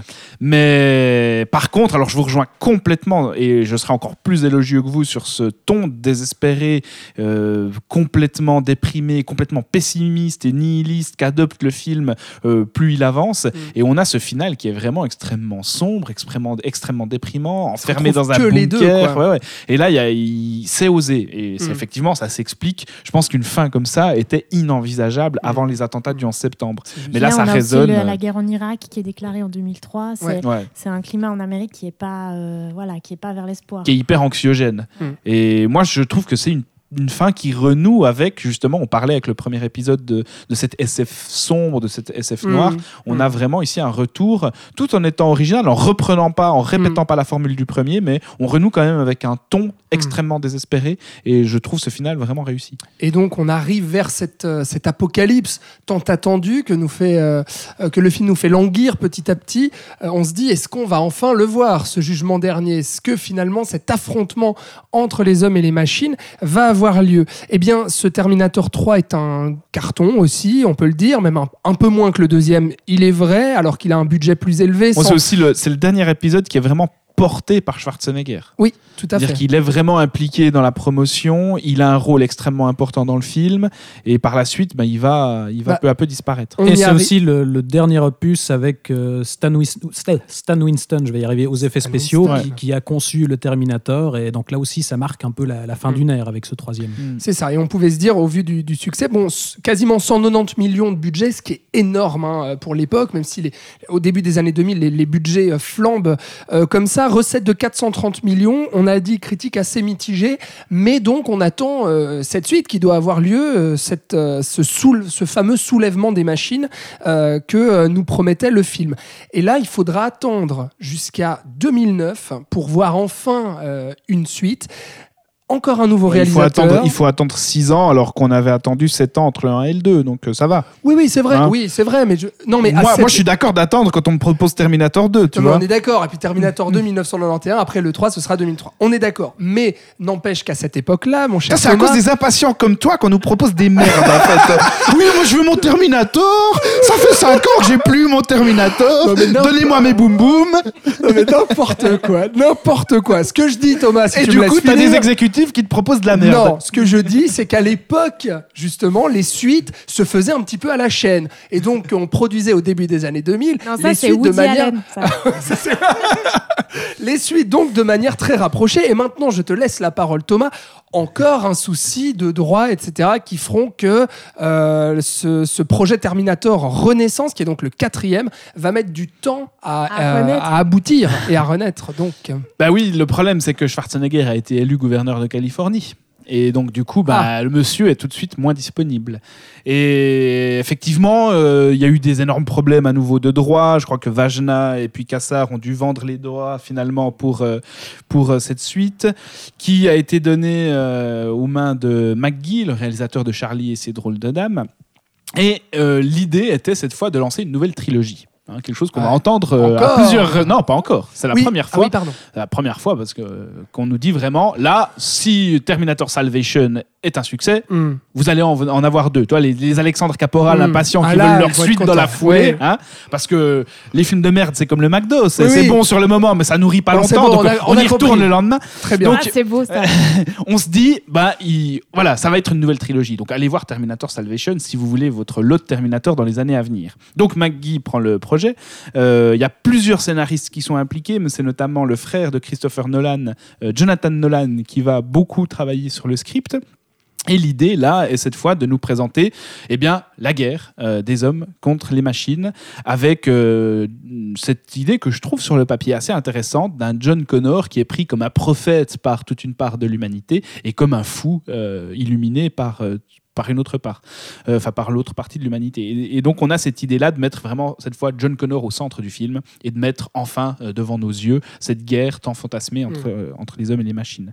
Le problème, c'est qu'il fallait quelqu'un avec les épaules assez solides pour, pour, Ah jouer, ouais, John, pour jouer John Connor. Ah, pardon. ouais. Et bon, en termes de réalisation aussi, mais je trouve qu'on on y reviendra, mais en termes de réalisation, c'est peut-être le film le plus soigné de tous ceux qui ont suivi ceux de James Cameron. Tout à fait. Euh, et donc, euh, McGee se dit bon, bah, on va trouver un gros nom pour porter le film, et il se tourne euh, vers ce cher Christian Bale, qui, dans un premier temps, n'est pas du tout intéressé par le projet. En tout cas, il dit non, euh, moi, il me, faut, il me faut un vrai personnage. Si vous voulez que je vienne dans votre film, Ouais. il faut m'écrire un personnage avec un peu de relief, avec un peu de substance. Du coup, on retravaille le script, et c'est là notamment que Nolan, le frère de Nolan, intervient parce que Christian Bale, proche de la famille Nolan, etc. Mm. Après les, les- les films Batman de Christopher Nolan. Et euh, on étoffe un peu ce personnage de Christian Bale, on lui donne une- un côté plus lyrique, plus littéraire, presque shakespearien. Parce qu'il devait être carrément au second plan. hein. Voilà, c'est ça qui plaisait c'est- pas à Christian bah, Bale. Non seulement hein. il devait être au second plan, mais en plus, bah, voilà, il n'était pas, il n'y avait pas la profondeur Ouais. que Mm. Christian Bale attendait. Donc on retravaille ce personnage et finalement Christian Bale accepte le rôle et on a ce film un peu bizarre euh, où je trouve qu'il y a, euh, bah, comme je le disais, des très bonnes idées de mise en scène. Enfin, Maggie est quelqu'un. Ah, L'univers qui est posé, euh, Alors, plutôt pas mal. hein. L'univers, est- l'univers qui est posé est pas mal, même s'il doit beaucoup à Transformers quand même visuellement. Non, a- bah là pour le coup, je trouve ce qui est intéressant, je trouve, c'est qu'il tranche avec les images du futur Ouais. qu'on voyait chez Cameron. C'est que c'est pas du futur de c'est nuit avec des, sombre, avec tout à des rayons laser. Là, on est plus du côté d'un Mad Max, je trouve. euh, C'est ça. univers d'un Mad Max avec des, avec des robots protéiformes euh, et multiples. Il y a des motos, il y a des espèces Ouais. de serpents. Et c'est pour ça que j'évoquais Transformers. dans l'idée de Transformers. C'est-à-dire qu'on va exploiter extrêmement, enfin, beaucoup de formes de robots différentes. Mais c'est vrai que contrairement aux trois qui recyclaient en fait complètement le. Oui, le oui, on deux, propose quelque là, chose on a de nouveau. vraiment- Voilà, là c'est tranché, on propose quelque chose, exit Schwarzy, et puis on propose quelque chose de nouveau. De nouveau, alors c'est marrant que tu parles de Transformers, c'est que tu trouvais la mise en scène bizarre, enfin quelque chose t'a t'a interpellé. Moi, c'est un peu pareil, mais j'ai- j'y ai vu en fait un- une sorte d'esthétique du jeu vidéo, euh, type survival horror, le genre, Mhm. avec un univers euh, où il y a des monstres. des Le début, c'est tout à fait des- ça. hein, Et cette puis, plongée dans le trou de John ça, Connor ouais. en rappel, après dans l'eau avec des, Ouais, des un- robots qui peuvent nous menacer sans qu'on les voit. On est dans le survival horror. Ouais, c'est ça. Et puis, euh, j'ai l'impression que le film est construit sur ce mode-là, avec différents niveaux, différents, différentes étapes, différentes à franchir, affranchis, ouais. tu vois, le champ de mine, euh, la course-poursuite en moto, le... la et- traversée de la rivière. Voilà, c'est ça, ouais. Et puis, où on, a- et on est dans ce monde-là dans lequel on doit, on doit, auquel on doit faire face, puis on n'a pas d'autre choix, et puis l'univers, enfin, l'histoire tourne autour de ça. Donc, euh, moi, j'ai j'ai tout de suite vu le jeu vidéo euh, là-dedans, quoi. Une- Et on, on est dans une esthétique qui ressemble un peu aussi à Age of Tomorrow ou euh, des films qui sont sortis à peu près dans ces Après, années-là, ouais. ouais, un peu après, mais on est dans cette SF un peu plus crasseuse aussi, enfin rouillée avec du- du- des métaux rouillés, Ouais. des survivants qui, qui sont dans la dèche. Et effectivement, c'est beaucoup plus lumineux, beaucoup plus solaire que ce que les visions des films de Cameron nous Mm. laissaient entrevoir dans un premier temps. Mais ce qui était aussi à l'époque, et ici je, trouve bien aussi, parce que ça, re- ça rejoint l'idée esthétique de Cameron, c'était de ne pas créer cet univers hyper dichotomique euh, Mm. de, du bien et du mal, de, entre, entre euh, très sombre pour les méchants, très blanc pour les héros. Et On a tout de suite un univers qui est propre à Terminator, là qui est réinventé, mais qui, est, qui fonctionne. Et, et d'ailleurs, cette, euh, cette absence de manichéisme, elle est représentée par un des enjeux centraux du film, qui est Voilà, le personnage de Sam Worthington, qui est un hybride, en fait, un humain. euh, Augmenté. euh, ouais, qui, Qui, est, quelque qui est- sorte. qui est pas vraiment augmenté, au sens où on a greffé son cœur d'humain dans une machine. Bah, c'est un condamné à mort qui a été transformé en ça. Terminator, en fait. C'est ça. Et euh, n'est-il pas le premier gros problème de ce film-là, euh, Sam Worthington et son personnage justement, euh, qui marque en fait, je pense, le gros défaut du film? Principalement, c'est les défauts d'écriture euh, qui font que euh, ce sera, je pense, une réussite assez euh, mitigée en tout cas au niveau. C'est de la pas du tout un film qui est marquant. hein. Moi, je l'avais oublié euh, Bah ouais, après l'avoir vu en Mm. salle et pour l'avoir revu ces derniers jours. Bah, en fait, je comprends tout à fait pourquoi je l'ai oublié Ouais. parce que c'est un film qui propose, qui lance beaucoup de pistes qui sont intéressantes, Mm. qui visuellement est soigné, qui visuellement est tenu, qui a un casting qui n'est pas inintéressant, euh, mais qui s'embourbe assez rapidement, qui ne sait plus vraiment quoi faire de cette proposition de, de, de personnage hybride. Et on sent là qu'il y a eu beaucoup de remaniement euh, du scénario. Énormément de réécriture hein, Il y a sur ce film. beaucoup eu de réécriture. À la base, John Connor euh, devait mourir et c'est le personnage de Sam Worthington qui devait épouser le corps de John Connor. Ce qui aurait été assez euh, Ce qui aurait ambitieux, été bien, enfin, ouais, euh, c'est ce, qui, couillu. ce qui aurait été intéressant. Et là, au final, on a un peu un entre-deux. On a un film qui commence aussi euh, sur un ton beaucoup plus intimiste et qui s'embourbe dans une débauche d'action à la fin, dans, Spectaculaire, ouais, dans une deuxième moitié qui est beaucoup moins convaincante et qui est beaucoup plus traditionnelle, parce qu'on a une ouverture quasiment muette, euh, avec cette plongée dans l'obscurité, un long plan séquence aussi, Mm. où on sent l'hommage à Apocalypse Now, avec les hélicoptères qui se posent, etc. Donc on sent qu'il y a une ambition. Euh, maintenant, moi, des- dépasse un peu quoi avec le script qu'il a dans les mains. avec un script qui est bordélique, avec euh, des, Ah ouais. des personnages qui ne fonctionnent pas, comme euh, le personnage d'Elena Bonham Carter, Carter qui, qui arrive comme un cheveu sur la soupe, enfin qui, qui, qui n'est pas bon, quoi, qui n'est pas bien écrit. Et puis il y a un autre problème. Alors c'est rare que je dise ça, mais je trouve Christian Bale pas très bon dans le film. Euh, je trouve Ah qu'il bon en fait des caisses. Je trouve qu'il adopte. On sent vraiment qu'il est dans sa période Batman, qu'il adopte une grosse voix, euh, ce qui enlève un peu de subtilité au personnage de, de Connor. Et puis, euh, il, il- il prononce ses répliques censées être un peu philosophiques avec un sérieux vraiment assommant. Et au bout d'un moment, ça, ça, ça frise le ridicule. Quand on voit les, les, les, les, les banalités qu'il prononce et le sérieux avec lesquels il les prononce, ça, Mm. ça prête presque à sourire. Il y a tout ce côté un peu exagéré aussi, c'est-à-dire il est là dans son avion, puis il dit, euh, il dit aux militaires qui l'accompagnent, Alors, il faut qu'on retourne au QG, je vais aller au QG. Alors les militaires refusent, qu'est-ce qu'il fait? Ben, Il saute de l'avion, il Mm. tombe dans l'eau, il rejoint un sous-marin à la nage. Enfin, il y a un côté comme ça, un peu démesuré que je- auquel j'adhère pas du tout dans le film. Mais quand même, autre qualité de ce film-là, dans, dans la proposition en tout cas, c'est que John Connor doit sauver son père, en fait, son futur père. Dans ce film, Bah, Kyle il Reese, doit quoi. sauver Kyle Reese, qui Kyle Reese, à ce moment-là euh, de l'apocalypse, est encore un adolescent, en fait. Et donc, euh, il y a ce côté-là qui est plutôt intéressant Ouais, sur mais, le papier. mais ça aussi, c'est un, des gros échecs du film. En fait, je crois que ce- le, le gros problème de ce scénario, c'est que pour un, pour un, un volet qui est censé, euh, qui était censé en tout cas euh, amorcer une nouvelle trilogie, il essaye de raconter beaucoup trop de choses à la fois. Le personnage de Sam Worthington, je trouve qu'il aurait été parfait pour un deuxième volet. Mais là, euh, ne serait-ce que la rencontre justement entre John Connor et son père Kyle Reese, qui est un enjeu émotionnel même ouais. assez fort, elle aurait pu constituer à elle seule l'enjeu principal du film. Là, il est bazardé à la fin. Et, Là, on a et cette dualité humain-machine qu'on a déjà vu justement dans la science-fiction des années 80 et qui revient encore ici et de manière un peu lourdingue et appuyée en plus avec Sam Worthington qui est quand même une endive. Euh, donc Mais je là, trouve ça qu'il sauve pas correspond, je trouve qu'il correspond bien au rôle. Ah bon? On verra pire en div dans, la- dans, dans les suites. Oui, hein. ok. Il y a beaucoup d'endives aujourd'hui. Ouais. Ouais. Non, non, mais je trouve, je le trouve, je le trouve pas si mauvais dans le film, au contraire. Mm. Je le trouve assez sur la réserve, euh, monolithique aussi, emprunté dans son corps, que ce soit volontaire ou pas, mais il- on sent qu'il y a un décalage entre euh, son intériorité et son expression corporelle. Et là, là, par contre, c'était justement Cameron qui avait suggéré à McGee de, de l'engager parce qu'il l'avait euh, pour Avatar. Tout à fait. C'est une de ses contributions. Et qui feront donc que euh, voilà, ce, ce Terminator 4 sera un peu euh, mi-figue, mi-raisin. Un dernier mot, quelqu'un voulait rajouter quelque chose sur ce Terminator 4 On peut. Un petit contexte historique, Charlotte. On peut- on est en 2015. Alors en 2015, attendez. euh, Alors attends, avant d'aller en 2015, justement, donc celui-ci. ah non, on n'est pas encore en 2015, on, On est en pas- on n'est 2009. pas encore- on est en on est en 2009. 2009. Attends, euh, je Il est supposé, euh, ce Terminator Renaissance est censé donc supposer, euh, pardon, euh, marquer le début d'une nouvelle trilogie. Ce ne sera pas le cas parce qu'avec son budget de 200 millions, il n'en remportera que 370, donc ce qui est encore moins que donc on a fait des gringolades en termes de succès. Après le 2, le 3 un peu moins bien, là euh, le 4, on est d'accord, hein, c'est c'est du pinaillage puisque ça reste quand même euh, assez le, lucratif comme franchise euh, jusque là. C'est le film aussi qui vaudra le célèbre pétage de plomb de Christian Bale sur le tournage. Vous vous souvenez peut-être de cette vidéo Ah qui non. avait circulé sur les internets, dans laquelle on entendait Christian Bale qui pétait un plomb et qui insultait le chef-op euh, d'un film Ah parce ouais qu'il était passé dans le champ pendant une prise pour régler une lumière. Et il y avait un pétage de plomb de Christian Bale de presque 10 minutes où il lui dit que c'est un imbécile, qu'il n'a pas compris son métier, qu'il faut laisser les professionnels Ouais. travailler et c'était sur Terminator Salvation. Eh bien voilà. Ce qui a rendu, ce qui a rendu euh, Christian, Christian Bale euh, un peu euh, mépopulaire pendant quelques Ah. mois. Merci Thomas Gerber pour, euh, pour avoir éclairé Allez écouter le, le coup de gueule de Christian voilà le conseil du jour. On passe donc en 2015 avec euh, ce, cette fois-ci non pas une suite mais un reboot. Terminator Genesis est censé oublier toutes les suites et puis reprendre au tout début euh, pour faire un nouveau Terminator avec cette fois-ci le retour de Schwarzenegger qui reprend son rôle de T800. Alors à, à- à la jeunesse de ce projet Terminator Genesis, encore un problème de droit, puisque la Halcyon Company, qui était détentrice des droits, elle fait faillite. Du coup, pas de suite à Terminator 4 comme prévu.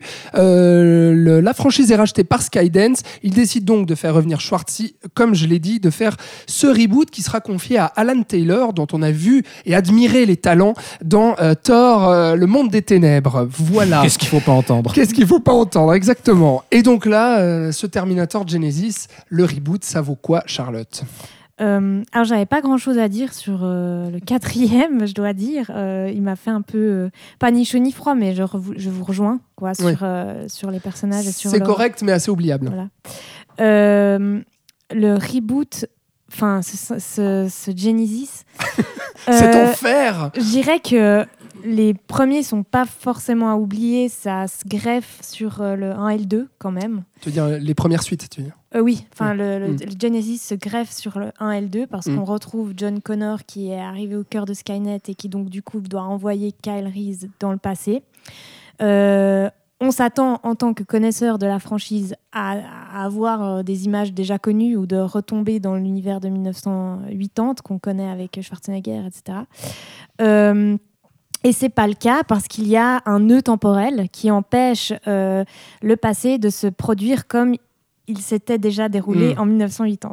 Donc, on arrive dans le passé avec Schwarzenegger, qui euh, vient pour les mêmes raisons que dans les années 80, et Kyle Reese qui est envoyé à cette époque euh, pour euh, sauver Sarah Connor. Mais quand il arrive en 1984, euh, en fait, le, li- du suite, dû à un nœud temporel qui s'est passé juste au moment de son départ, Mhm. le passé a été modifié et donc quand il arrive en 1984, Sarah Connor est en fait complètement détentrice de toutes les, de tout, voilà, de tout ce qui s'est passé. Elle est connaisseuse de, de l'ancien passé parce qu'elle vit avec un T800 qui est venu la voir petite, Ouais. Donc Schwartzy. donc Schwartzy. Et donc elle sait ce qui va se, Voilà, se produire, se Kyle- produire, que Kyle donc- Reese est censé être Voilà, son futur donc mari. elle est, elle est au courant de- du passé qui, aurait dû, enfin du futur qu'il aurait dû se produire. Et elle est prête C'est à accueillir le. Terminator. C'est très bien résumé, Charlotte, vraiment, mais on, on entend à quel point ce scénario est un bordel sans nom, quoi. Et à quel Euh, point il se complique la tâche. Ben ouais, pour rien là, du tout. euh, ça devient compliqué pour essayer de trouver, enfin de trouver les raisons qui a envoyé le T800 à, vers Sarah Connor quand elle était enfant. Pourquoi? Enfin, il y a des voilà, là on se, on se perd un peu dans ces retours en arrière. Ça et donc. euh, finalement, ils vont découvrir que la clé de résolution se trouve en fait en 2017, donc ils vont euh, avancer dans le temps. Et, euh, et en 2017, vont. je l'ai revu avant-hier, mais. En, gros, souviens en gros, mais, euh, non, tu mais veux passer jure. le relais, Thibaut Non, mais, et donc, du coup. et en Courage, t'y es 2017, presque. Ouais, c'est ça. hein. Ils vont euh, aller arrêter la personne, je sais plus la personne, non, aide-moi Thibaut. Je sais La plus. alors, en gros, je l'ai revu la semaine dernière, tu vois, mais je sais même Et plus. puis, non, mais ils vont devoir. Ils vont... Skynet n'existe plus, mais on l'a remplacé par Voilà. Genesis, c'est-à-dire que Ah oui, voilà. cette entité ça. qui incarnait Ouais, la, voilà. la peur atomique euh, devient en fait euh, une application à- Apple. Mais Donc c'est- c'est formidable. ça a été euh, défini comme Non, c'est pas une application. Non, bon, mais ça une- pour- une mais, mais en gros, mais c'est vraiment une application. Mais euh, voilà, qui en fait a est remplacé par connecté, ça à, qui est et connecté qui à tout le monde. contrôle. Mais c'est là, en fait, voilà, bah, au début d'émission, je disais l'arme nucléaire va se va transformer, l'identité de l'arme va se transformer. Et dans Genesis, clairement, on n'est plus dans une. Enfin, avant, c'était les bombes. Les bombes sont un danger. Finalement, euh, c'est pas forcément la bombe, mais c'est la personne qui va créer la bombe ou qui va créer le programme. Maintenant, on est dans euh, la, la, numérisation de l'arme qui va s'introduire dans l'intimité des gens via les tablettes, les smartphones. Euh, là, on est dans quelque chose de beaucoup plus Big Brother euh, qui, a, infiltré euh, l'intimité des gens. Et, ils vont, dans ce, nouveau, présent, rencontrer le jeune Kyle Reese pour que lui passe, fasse un, passer un message au futur Kyle Reese qui doit pour lui, enfin, lui transmettre que en fait Genesis est la clé pour, dé- détruire Skynet. Ouais. Donc Genesis, cette application euh, que tout le monde a en permanence sur son téléphone et qui a, qui est- dont ils attendent euh, la- le déclenchement, enfin le, le jour J pour euh, l'utiliser. Et là, tatatin, en 2017, il découvre qui ou quoi que John Connor. Oh, bon, on va pas raconter tout le film. Ah bah si, bah allons-y. Bien Bah, nécessaire Non mais quand même, c'est- ça c'est pour dire à quel point c'est une crétinerie sans nom, quoi. Enfin, ah oui, dire, et puis c'est vrai, c'est vrai, on a oublié bah, ça, c'est John que en fait, Connor. En fait, au moment euh, où, euh, où, euh, au moment où Kyle Reese est envoyé dans le passé, le nœud temporel se produit parce que euh, un, le Skynet personnifié, donc Skynet Ouais. devient une personne, Et- s'en prend à John Connor et le transforme par le toucher. En méchant. en méchant et en Terminator, qui sera Quelle lui aussi idée. envoyé en 2017 pour stopper Sarah Connor et Kyle Reese, et af- afin de- de- d'empêcher la destruction euh, de Genesis. Il y, a- il y a Thomas qui se frotte les yeux Non, et la tête, il commence à avoir une il y a- non, mais y a différentes choses qui me dérangent dans ce film-là. Bah ouais, bah attends, sans déconner.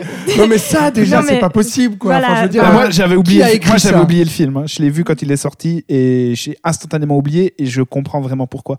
C'est- quand j'entends ce, ce- ce- le, le récit, de enfin le résumé là, mais je me souviens, j'ai des images qui me reviennent, j'ai Ouais, des flashs. tu te dis, oh un, merde, peu comme, c'est un, vrai. peu, un peu comme les flashs dans Terminator 1 ou Terminator 2, tu vois.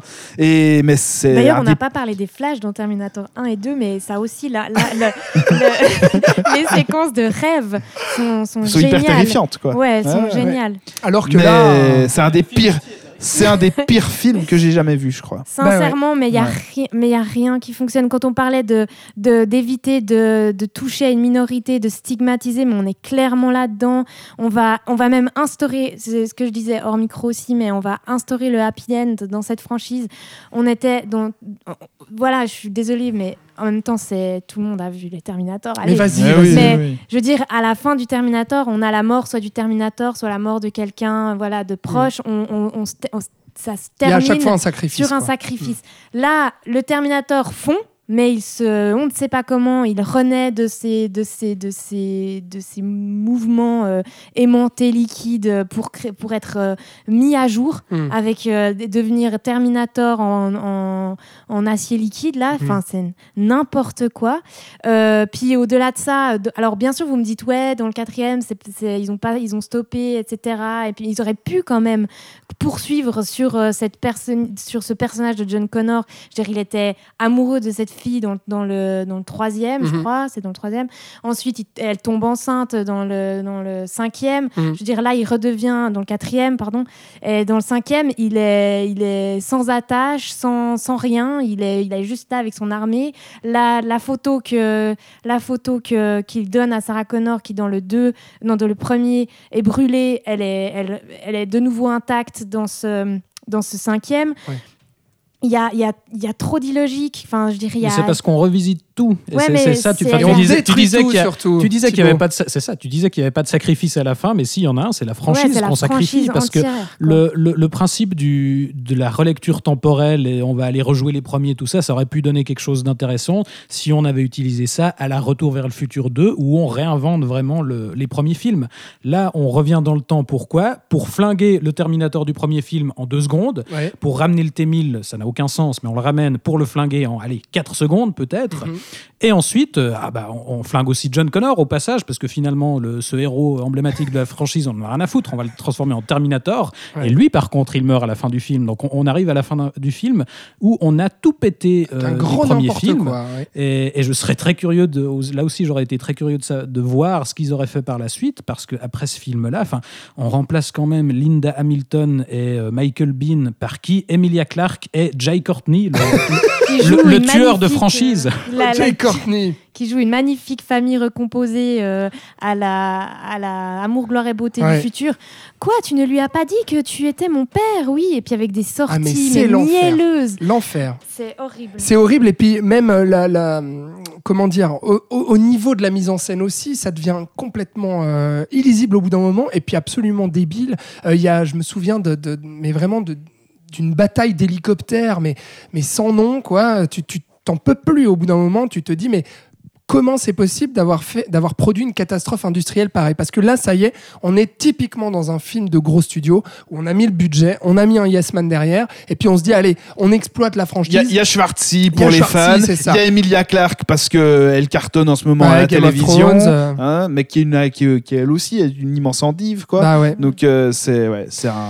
Alors, ce qui est très drôle, c'est que, euh, c'est que sur le tournage, apparemment, c'est Emilia Clarke qui a déclaré ça après le film. Elle a dit heureusement que le film a été un échec, puisque il faut le dire, c'est-à-dire qu'avec un budget de 155 millions, euh, ça paraît bizarre, mais il en rapporte 440 millions dans le monde. On peut dire ouais, gros succès, oui, mais ça c'est grâce à la Chine, parce qu'aux États-Unis, le film est un échec commercial, euh, et donc là, ça y est, les studios, vu que c'est un échec sur le- leur propre sol, ils se disent merde, il faut débrancher la prise, on va pas faire nos suites euh, et faire la trilogie qui était prévue. Ils voulaient faire une nouvelle trilogie, reboot de Terminator. Là, ils débranchent la prise et ils se disent merde, on n'y touche plus à Ils, a- ils avaient Terminator. même prévu une, une série spin-off en parallèle à la Ah ouais. télévision et ça aussi c'est annulé. Enfin, c'est- drôle comme à chaque fois on, on fait des plans sur la comète à chaque nouveau film et on, on prévoit, enfin c'est l'ère Ouais. Marvel quoi, on prévoit des, des univers entiers de, de, de 10 suites euh, Mm. à suivre et, et on pense pas un film à la fois et du coup forcément que ça se pète la gueule. Mais parce que ça. ces gens, enfin, ce qu'ils n'ont pas compris, c'est que cette franchise tient dans, la, dans, la seule, dans le seul personnage de,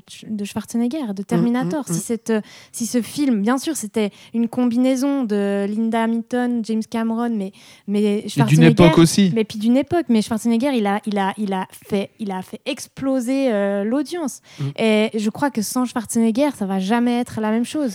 C'est clair, c'est C'est clair. pas Et le pourtant, Terminator, c'est pas Bon, il est là dans le l'endosquelette. 5. Hein. Dans le mais 5, tu il vois, est là. Il fait de la merde, hein. Voilà. Ben, il, prépare, il prépare une cave entière de munitions pour que cette cave entière de munitions soit détruite en Mais moi, je préfère secondes. encore un Terminator qui prépare des caves entières de munitions qu'un Terminator qui, qui, qui coupe du citron vert pour les mettre dans des Coronas. Voilà. Mais bon, on va, on va pas spoiler. Hein.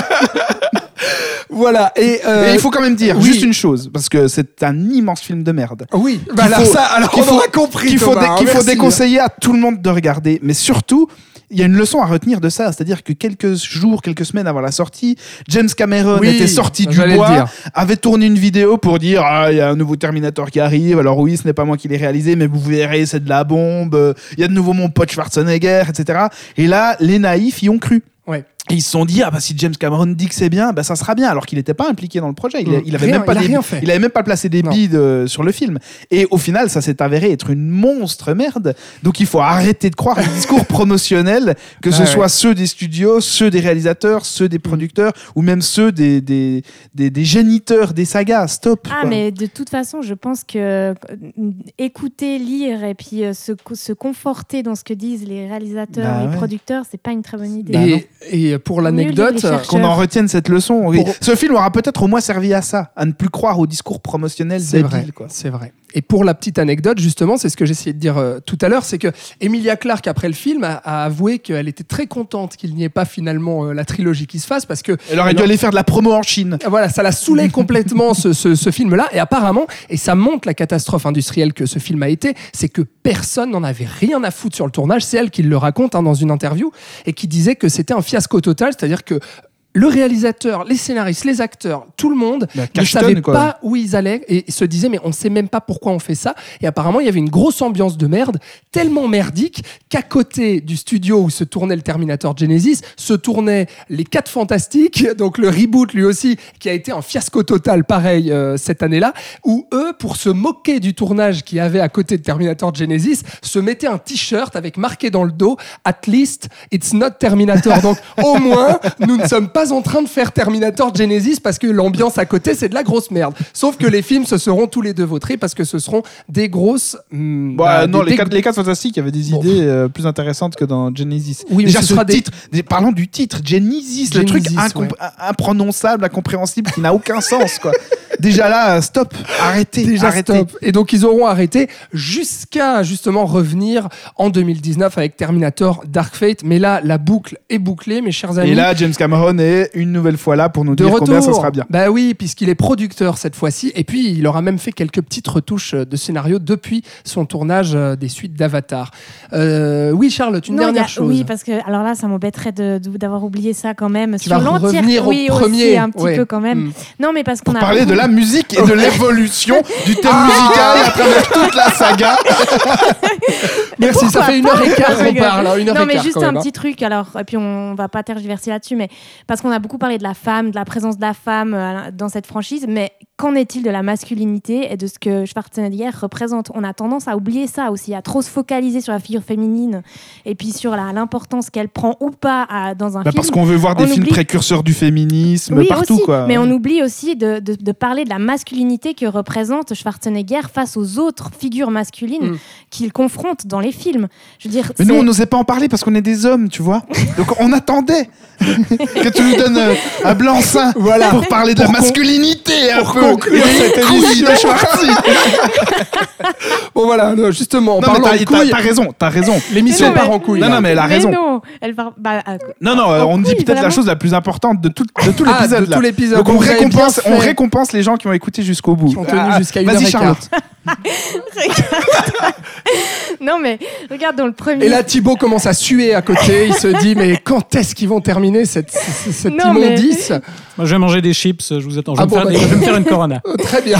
Non, mais t'as ce, ce, et ce- cette machine aux gros muscles, blonds, aux yeux bleus, qui révolutionne l'Amérique dans la représentation qu'est l'Amérique. Il devient l'Amérique, il personnifie ouais. The American Way of Life du petit Autrichien qui a Mm. débarqué puis qui a réussi, qui est millionnaire avant ses 30 ans. Euh, et puis, face à qui? Face à Kyle Reese, qui tient pas la enfin, qui a plus le la figure de. de... D'une endive. Non, mais Bah oui. tu vois, de, de, ces, de ces héros des années 80, euh, de. Mais Comment ça s'appelle? Mince. Al- pas Al Pacino, bref, ça va me revenir. Et puis, euh, t'as euh, t'as les punks.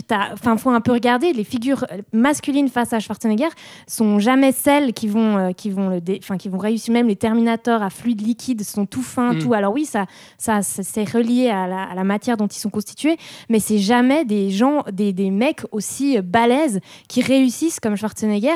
Et puis, qu'est-ce que dit Linda Hamilton, Sarah Connor dans le deuxième? Elle regarde la Schwarzenegger et elle se dit, enfin, elle regarde Terminator et elle dit, au final, cet homme sera toujours là, il est présent pour mon fils, il est à l'écoute, euh, on peut compter sur lui, etc. Au final, euh, il va, il peut changer les couches, il peut faire à manger. J'étais sûr, j'étais sûr que quelqu'un allait la faire. On pourrait presque imaginer qu'il change les couches et porte les courses. hein. Alors peut-être, ouais. Et Est-ce que qu'est-ce ça que, va se produire une, ok, c'est une machine, mais c'est surtout un homme blond, euh, immense, musclé. Et c'est tout ce, qui- enfin voilà, et c'est les C'est une force primitive. C'est ça, et les figures masculines qui peuvent le, le- le- lui faire face sont rares Hmm. dans, dans Terminator. Et ce qui est intéressant, c'est que ça va opposer différentes formes de masculinité, justement. Exactement. C'est pas, euh, c'est pas Dwayne Johnson contre Schwarzenegger, quoi. C'est Schwarzenegger contre d'autres expressions de la masculinité. Et dire qu'on aurait dû avoir dans Terminator 3, on l'a pas dit, mais à la place de cette euh, TX féminine, il devait y avoir Vin Diesel à la base quand même. Voilà, Vin Diesel tu contre vois, Schwarzy. Par Vous contre, imaginez les dégâts? ce qui m'a fait tilt, c'est quand tu as parlé, et j'ai oublié de le dire à ce moment-là, mais c'est quand tu as parlé du fait qu'il demande à un, un, un stripteaseur Mm. de lui donner ses habits, qui met ses lunettes roses euh, pa- euh, pailletées, c'est aussi euh, placer Schwarzenegger dans un certain camp, dans, une certaine case de la masculinité. Mm. Et c'est refuser aussi ce que ce, que- ce qu'est l'autre masculinité, c'est-à-dire la masculinité un petit peu plus féminine. Tout à fait. Eh bien, waouh On arrive au bout, là, je crois, de, de ces 1h20 sur la saga Terminator. Euh, vous- on est sûr que plus personne a quelque chose à dire euh Moi, sur je, les je- endives, non, tu- je, je soulèverais quand même juste le fait que depuis le troisième volet, en fait, l'apocalypse a bien eu lieu dans l'univers Terminator et que donc toutes les tentatives pour l'empêcher ont été inutiles et que depuis ce volet-là, on essaye à chaque fois de, rel- de relancer une nouvelle trilogie Mhm. et on n'y arrive pas. Ouais. Donc il y a quelque chose d'intéressant que les studios devraient peut-être apprendre. On ne peut pas empêcher l'inévitable et il faut donc laisser cette franchise tranquille. Ah oui, il faut Tu as tellement il faut raison. Arrêter avec Voilà. cette saga, quoi. Et pourtant, et pourtant, il y aura donc en 2019, euh, et puis bah là en salle, ça, ça sort euh, euh, le mercredi 23 octobre euh, au cinéma. C'est Terminator Dark Fate, donc sixième du nom, euh, qui euh, reprend le personnage de Sarah Connor, joué par Linda Hamilton, qui revient Et qui ici. propose en fait d'annihiler toutes les suites après le 2. exactement. De repartir. Sarah Connor n'est pas morte d'une Voilà. leucémie. Et donc, est-ce qu'il servira vieille. Ça, c'est Et bien. elle est Elle est vieille. vieille. Est-ce qu'il servira ce vieille- film Ouais. Enfin. Euh, comme il le promet, ce que les fans attendent depuis Terminator 2, eh bien, réponse euh, au cinéma dans, dans quelques jours et réponse dans le prochain débat du Saloon. On sera tous les quatre aussi avec euh, Charlotte, Thomas et Thibaut pour euh, parler de ce Terminator Dark Fate. Qu'est-ce que ça vaut? On vous le dira euh, très prochainement. Merci Thomas Gerber d'avoir participé à ce flashback. C'était un grand plaisir. Tu es content donc d'avoir parlé de Schwarzenegger? Oui. Oh, joli. Oh, magnifique. On pouvait pas On ne a pas même le le faire. thème de Terminator euh, tapé sur une table. Oui, enfin, enfin, euh, assez de temps consacré à Schwarzenegger. Enfin. Ouais. D'ailleurs, Charlotte la Klinke. musique à travers les. Merci Charlotte. à bientôt. Merci pour toutes ces analyses de la, de la masculinité justement. euh. et de Euh, l'histoire dans de Terminator entre et de l'histoire de. Terminator, Bah je dois oui. dire que. Ah bah il y a des mal, liens hein. effectivement. Euh, merci Thibaut Ducret. Un- merci à toi. Un grand plaisir euh, de t'avoir. On te retrouve très bientôt, on vous retrouve très bientôt les, les amis. Donc je l'ai dit pour euh, ce débat sur Terminator Dark Fate. Euh, merci à vous de nous avoir écoutés. Voilà, euh, ça, ça- ça fait un moment que je cause. Euh, de nous avoir écoutés sur euh, ce flashback. Dites-nous, vous, qu'est-ce que vous pensez de nos avis sur les films? Qu'est-ce que vous pensez de, de ces cinq Terminator? Lequel est votre préféré? Puis celui peut-être que vous aimez le moins Est-ce que vous êtes d'accord avec nous? Vous nous laissez un commentaire sur tous les réseaux sociaux. Ou- que le meilleur, c'est le premier, non? Eh bien, écoute, c'est toi qui le dis en tout cas. Ouais. Moi, je, je dirais que c'est le deuxième plutôt. Et retrouvez donc tous les autres épisodes du Saloon sur votre plateforme de streaming préférée. Il y a notamment le flashback sur Rambo si vous l'avez pas déjà écouté. Voilà. Alors, à très bientôt. C'était le flashback du Saloon sur Terminator. Ciao